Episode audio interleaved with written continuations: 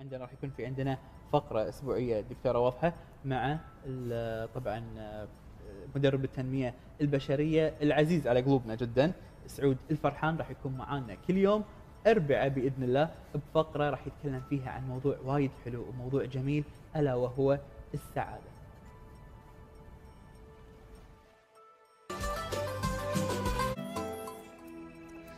يعطيكم العافية. صباح الخير ويسعد صباحكم. معاكم أخوكم سعود الفرحان وبإذن الله راح أكون معاكم في كل أربعاء ندردش مع بعض شوي عن موضوع وايد حلو ووايد قيم بالنسبة لي وهو خلينا نقول الدراسة اللي أنا تخصصتها لأني فعلا كنت أبحث عنها اللي هي موضوع السعادة. السعادة موضوع وايد مهم بالنسبة لي ووايد قريب من قلبي آه لأني في وقت من الأوقات خلال حياتي أنا شخصيا كنت أبحث عنها. وخلال حياتي خلال آه، استشاراتي خلال دو- دورات التدريب اللي أقدمها اكتشفت إن هذا خلينا نقول رسالة موجودة عند الجميع اللي هم البحث عن السعادة. فودي إن أنا أدردش معاكم اليوم هذه أول اربعاء راح أكون فيها معاكم في برنامج صباحكم وراح أتكلم فيها بإذن الله عن مبادئ السعادة الستة. بس قبل ندش بالمبادئ ودي أدش في تعريف السعادة. شنو هي السعادة؟ أشخاص كثيرين وايد مروا علي وأنا متأكد مروا عليكم ويمكن تكونون أنتم أحدهم. يقولون أنا في حياتي قاعد أبحث عن السعادة. وأنا هني أبي أقول لكم وأوضح لكم إن هذا مفهوم غير صحيح. مفهوم البحث عن السعادة مفهوم غير صحيح. المفهوم الصحيح هو المفهوم إني أنا أتبع السعادة وراح نتكلم في هذا بعد شوي أكثر. طيب شنو شنو إيه هي السعادة؟ أنا جايب هنا معاي التعريف للدكتور اللي درسني اللي هو روبرت هولدن من بريطانيا وهو يعتبر الهيئة الأعلى للسعادة في العالم. شنو يقول عن تعريف السعادة؟ يقول هي الحالة الأصلية للإنسان التي خلق عليها قبل أن يتعلم عدم السعادة. فهي اعترافه بذاته وتقبله والشعور بالراحة والأمان مع نفسه والسماح للسعادة بالظهور في حياته بدل البحث عنها. شنو اللي قاعد يقوله دكتور روبرت هنا؟ دكتور روبرت هنا اللي قاعد يقوله إن السعادة هي الحالة الأصلية للإنسان التي هي خلق عليها. معناته إن إحنا جميعنا خلقنا سعداء. وإلى حد ما أنا أشوف وأستنتج وفي أطباء وايد وافقوني إن الإنسان أساسا بيولوجيا خلق ليكون سعيد. طيب شنو الدليل؟ الدليل هو إن الإنسان السعيد وظائفه الحيوية دائما تكون شغالة 100%. الهضم يكون عنده أفضل، الجهاز المناعي عنده شغال، أيضا نومه بالليل يكون أفضل، واتخاذات للقرارات في حياته عادة يكون صحيح أكثر من الانسان الغير سعيد. طيب خلينا نشوف الإنسان الغير سعيد. الإنسان الغير سعيد الهضم عنده مو شغال زين، التهابات في جسمه وايدة نتيجة لعدم اشت- اشتغال الجهاز المناعي عنده بشكل سليم، ما ينام بالليل عدل، نتيجة لذلك يكون الأداء بالنهار مو زين. هذا يبين لنا أن الأسا... الإنسان أساسا خلق ليكون سعيد. طيب ما معنى الإنسان السعيد؟ في علم النفس وأيضا في علم النفس الإيجابي يقول لك الإنسان السعيد هو ليس الإنسان اللي طول يومه سعيد، هذا أمر مستحيل، هذا أمر لا يمكن الوصول إليه. لكن الإنسان السعيد هو اللي نصف يومه على الأقل لحظات سعادة. مو طول اليوم سعيد.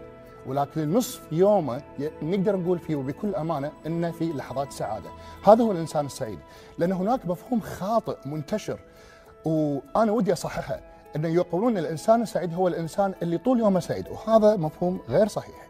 هذا مفهوم غير صحيح. الإنسان السعيد هو نصف يومه يكون في لحظات سعادة، بمعنى إن نصف يومه يكون سعيد ويستفيد من اللحظات اللي فيها عدم سعادة إنه يتعلم منها ليكون انسانا أفضل. طيب شنو هدف السعادة؟ أكيد السعادة لها هدف، صح؟ شنو هدفها؟ هدف السعادة تبين لنا شنو المهم في حياتنا وتبين لنا وتسمح لنا أن نكون اتصال مع ذاتنا الحقيقية. أنا دائما أقول حق الاستشارات اللي أقدمها أو حتى حق حالات الكوتشنج اللي أكون أنا فيها أو حتى في دوراتي أقول لهم إن الله خلقنا وعندنا بوصلة داخلنا. البوصلة بسيطة، بوصلة الإنسان معقدة، بوصلة الإنسان فيها 360 درجة وداخل 360 درجة 360 درجة أخرى ولكن بوصلة الله خلقها داخلنا هي بسيطة حيل. هي فيها اتجاهين فقط، الاتجاه الأول سعيد، الاتجاه الثاني غير سعيد. إذا الاتجاه الأول سعيد معناته أنا في حياتي سعيد. هذا شنو يعني؟ يعني أنا في الدرب الصح في حياتي. الموضوع وايد وايد بسيط ما يبي له تعقيد. إذا أنا مستأنس إذا أنا مرتاح في حياتي هذا معناته أنا في الدرب الصح في حياتي. معناته أنا هذا الدرب لي أنا هذا مكاني أنا. أنا قاعد أمشي بالدرب الصحيح لي. بينما إذا أنا قاعد أشعر بعدم سعادة في حياتي هذا وكان البوصلة من داخلي الله سبحانه وتعالى وضعها داخلنا قاعد تقول لنا أنت مو في الدرب الصح في حياتك. أنا اشبهها كالتالي في بعض الإستشارات اللي أقدمها أقول لهم وكأنك أنت عندك سيارة sport داش فيها بر. ما راح تمشي. هذا إذا كانت حياتك في الاتجاه اللي أنت قاعد تمشي غير سعيد في الاتجاه الغير صحيح بالنسبة لك لأنك أنت غير سعيد. معناته وكأن من داخلك ذاتك قاعد تعلمك وتقول لك ترى هذا مو مكانك هذا مو دربك أنت. بينما إذا أنا بالدرب الصح في حياتي السيارة ال sport اللي أنا قاعد اسوقها قاعد تمشي بالشارع مو في البر. معناته أنا في الدرب الصح أنا منطلق أنا ماشي. وهذا الصح وهذا هدف سعادتنا. هدف السعاده هدف السعادة في حياتنا تبين لنا شنو المهم في حياتنا. وتسمح لنا إن إحنا نكون متصلين مع ذاتنا أكثر ونفهم ذاتنا أكثر. علشان كذي بكل أمانة أنا أقدر أقول إن السعادة هي درب روحاني. السعادة بالواقع اتباع السعادة هي ممارسة روحانية أكثر ما هي آه، فرحة مؤقتة. وهناك من يخلط الفرحة مع السعادة. الفرحة علميا اللي يسمونها البليجر آه، مفعولها معانا ما يتعدى 18 شهر كحد أقصى معناته إذا أنا شريت السيارة اللي أنا أحبها السيارة الغالية اللي أنا أبيها قاعد أبحث عنها طول عمري عقب سنة ونص من يوم ما أنا أشتريها لما نركبها ما راح يكون تأثيرها نفس أول ما تأثيرها أنا شريتها فيها. لأنها شيء خارجنا إحنا. إحنا هذا هني الإنسان اللي قاعد يقع في خطأ إنه قاعد يبحث عن السعادة. مرة سوينا استبيان وكان الاستبيان يقول كيف أزيد سعادتي؟ أكثر من 99% من اللي شاركوا بالاستبيان كان في الاجابه اللي هم يقولونها شلون إني أنا آخذ شيء خارجي أنا؟ شلون أنا أكتسب شيء جديد؟ شلون أكسب ال ألف دينار؟ شلون آخذ أميرة أحلامي؟ شلون آخذ بيت جديد؟ شلون آخذ سيارة جديدة؟ كل شيء خارج الشخص نفسه. وهذه مو سعادة. هذه علميا يسمونها فرحة ذات أثر قصير المدى. وغير عميق. يسمونها فيها short term negligible value معناتها أن أثرها قصير المدى وفائدتها غير عميقة وغير مؤثرة فينا. لأن هي مجرد فرحة وليست سعادة. السعادة تأثر فينا على المدى الطويل على مدى حياتنا. ليش؟ لأن التغيير اللي إحنا قاعد نتكلم عنه أو اتباع السعادة هي أمر ينبع من الداخل وليس شيء خارجي أنا قاعد أحاول آخذه وأضيفه في حياتي. ففي الموضوع هذا لا يمكن ان أنا أعتاد عليها لأنها هي شيء من داخلي أنا قاعد أتبعه. فهذه فائدة السعادة. فائدة السعادة تبين لنا شنو المهم في حياتنا وتبين لنا أكثر منو إحنا. وكذلك تجعلنا متصلين مع ذاتنا أكثر.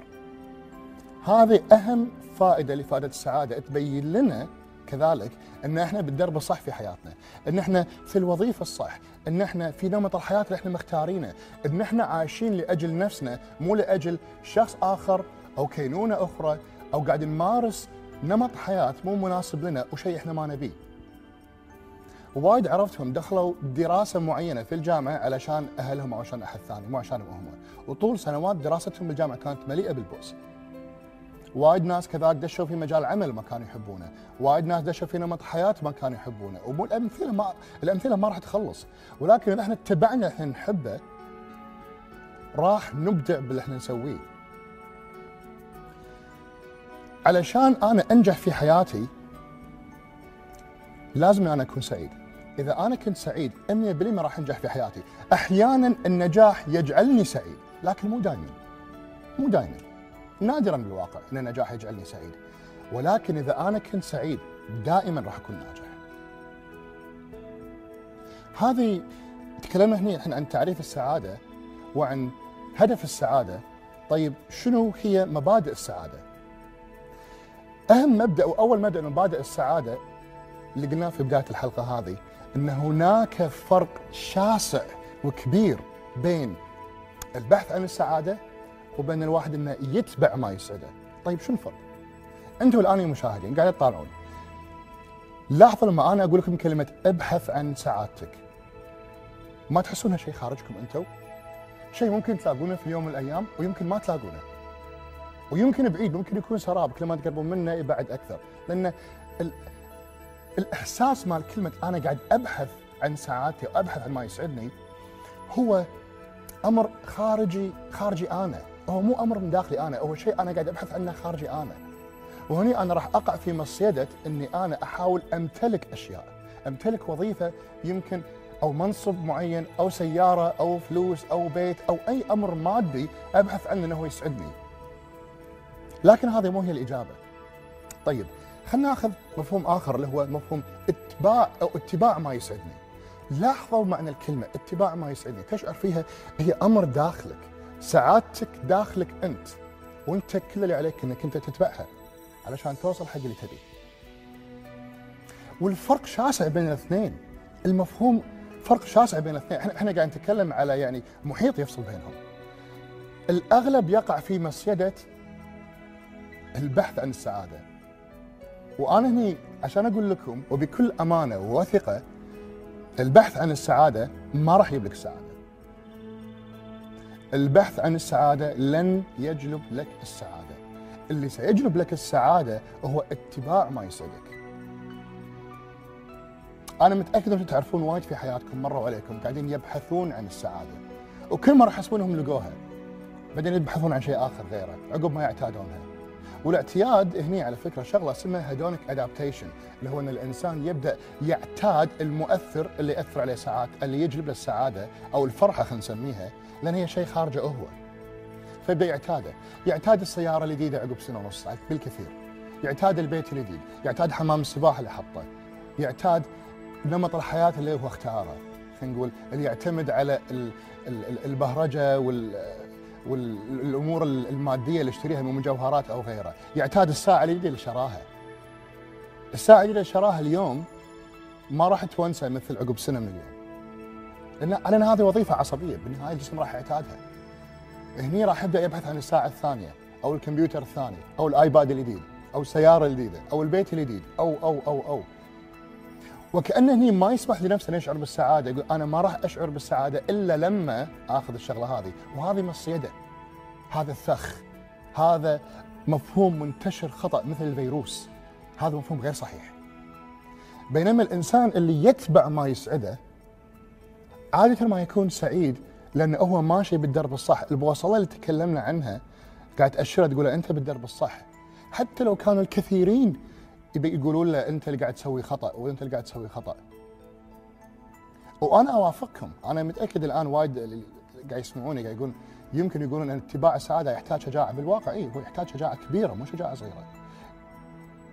يحتاج شجاعة لأنه باتباعه لسعادته قد إنه هو يحتاج إنه يكسر أعراف معينة أو يكسر تقاليد معينة لعائلة معينة أو لأسرة معينة. أو حتى يضطر أنه هو يوقف في وجه أشخاص مؤثرين في حياته يعتقدون أن رأيهم عن حياته أفضل من رأيه هو. وهذه شفناها على عبر التاريخ، هذه وأنا تقريبا قاعد أشوفها بشكل يومي. أشخاص يحاولون انهم أو بالأحرى مو يحاولون ينجحون في اتباع سعادتهم بينما أهلهم وقفوا ضدهم أصدقائهم وقفوا ضدهم يمكن مدرسينهم وقفوا ضدهم أو مدراءهم أو أي أحد وقف ضده لكن بالنهاية الصوت اللي داخله أعلى وايد من الصوت اللي خارجه. وكان في أحد الأساتذة اللي درسوني مايكل برين يقول إذا كان الصوت اللي داخلك وايد أعلى من الصوت اللي خارجك أنت وصلت الدرب السليم. لأن عادة الصوت الداخلي يجلب لنا أو يسمح لنا أن نكون في الدرب اللي يجيب لنا السعادة ويضمنها لنا أفضل من الأصوات الخارجية، ما حد يعرف حق نفسه وحياته أفضل من نفسه. إلا إذا أنا كان عمري أقل من 14 سنة. بس أنا أفترض إذا الإنسان بالغ وإذا الإنسان دارس وعارف شو اللي يسعده، الموضوع ما يحتاج منه إنه هو على قولتهم بالكويت الموضوع مو محتاج فيزياء، الموضوع مو محتاج أحد يتدخل، ممكن رأي الآخرين يكون مجرد رأي استشاري، ولكن صاحب القرار نفسه هو الوحيد اللي يعرف ما يسعده لأنه هو عايش حياته، الأشخاص الآخرين مو هم عايشين حياته بالنسبة لهم. الموضوع يحتاج شجاعه بالفعل. ولكن أنا جاي أقول لكم الموضوع يستحق إنك أنت تتبع سعادتك. هذا كل الوقت اللي يسمح لي أنا أكلمكم فيه هذا الأسبوع. وبإذن الله راح نكمل معاكم باقي مبادئ السعادة الأربعاء القادم بإذن الله تعالى أشوفكم على خير وشكرا لحسن صالحكم السلام عليكم